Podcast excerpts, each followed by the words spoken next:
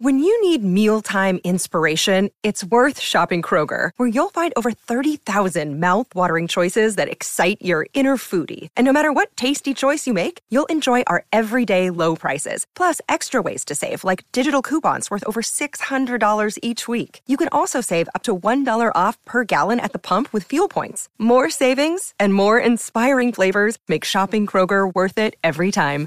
Kroger, fresh for everyone. Fuel restrictions apply. Hey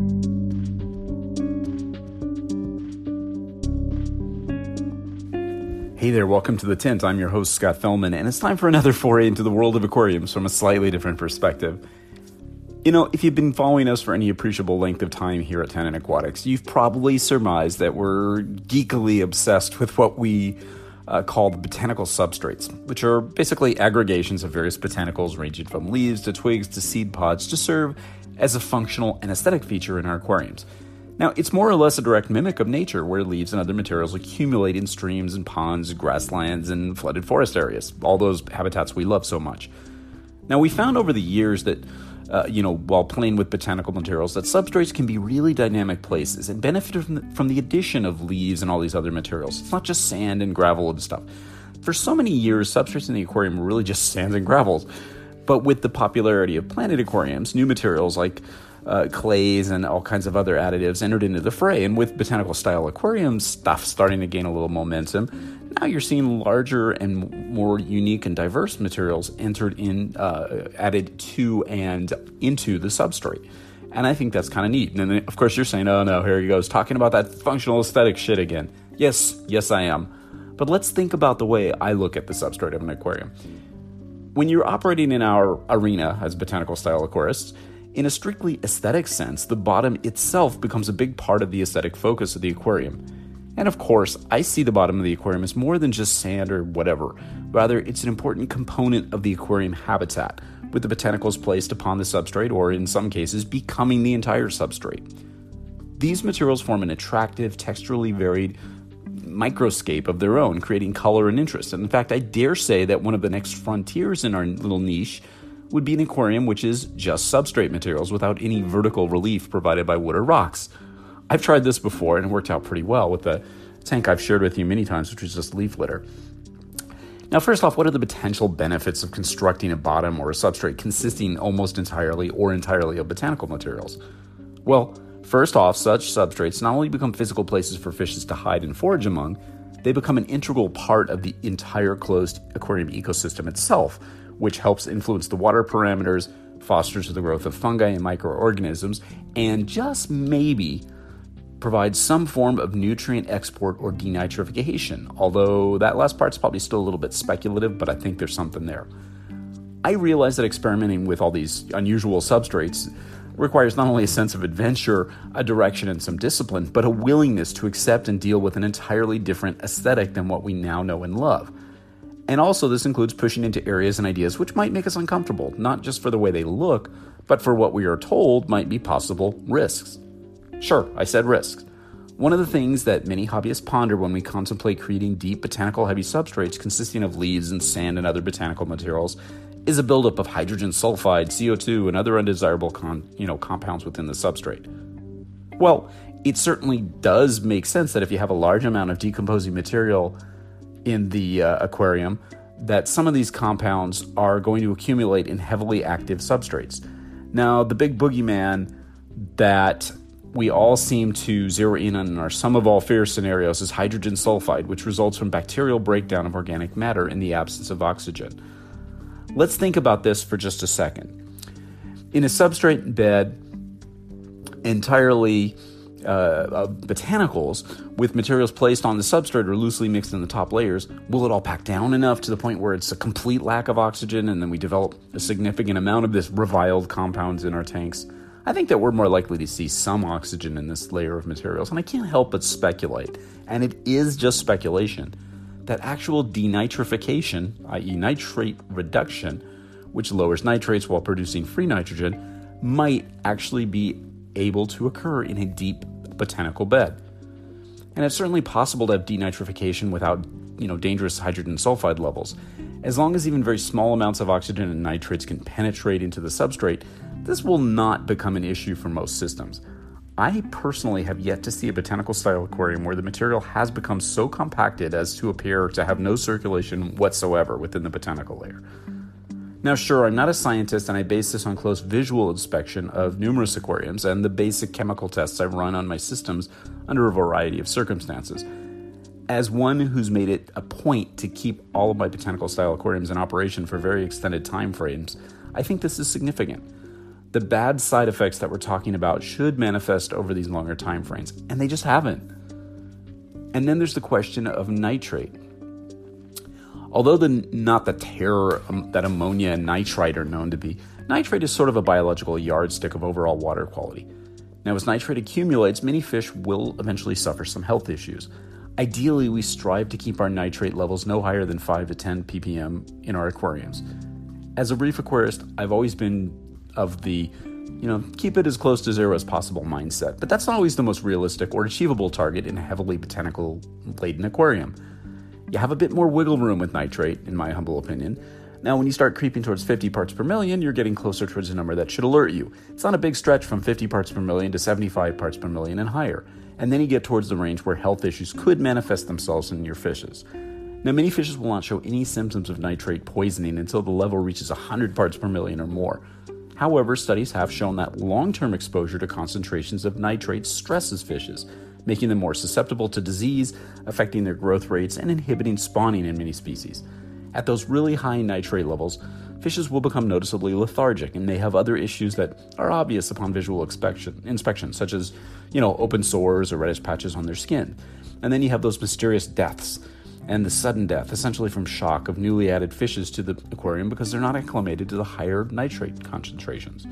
Okay, that's scary stuff. However, high nitrate concentrations are not only manageable, they're something that's completely avoidable in our aquariums.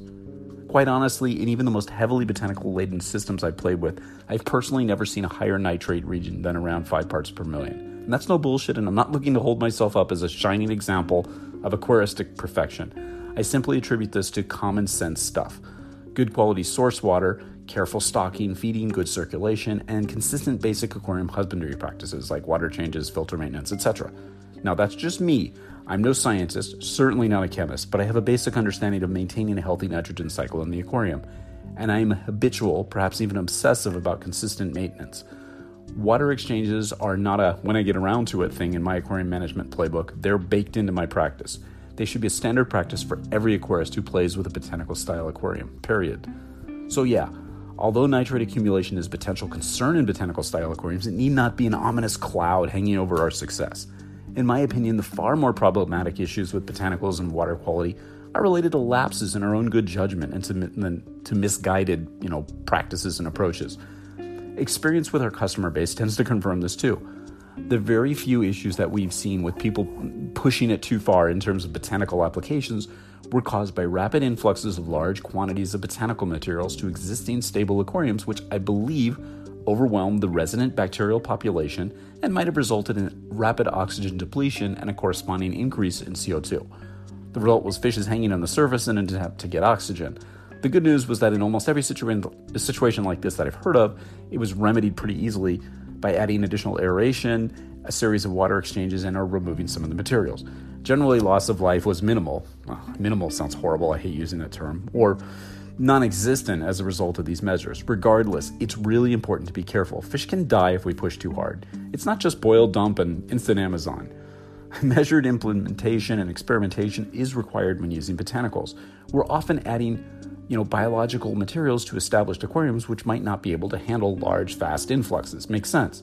There's obviously some upper limit of how much botanical material we can add to a given established system in a brief period of time, and it's especially more profound in newly established aquariums with immature nutrient export mechanisms in place.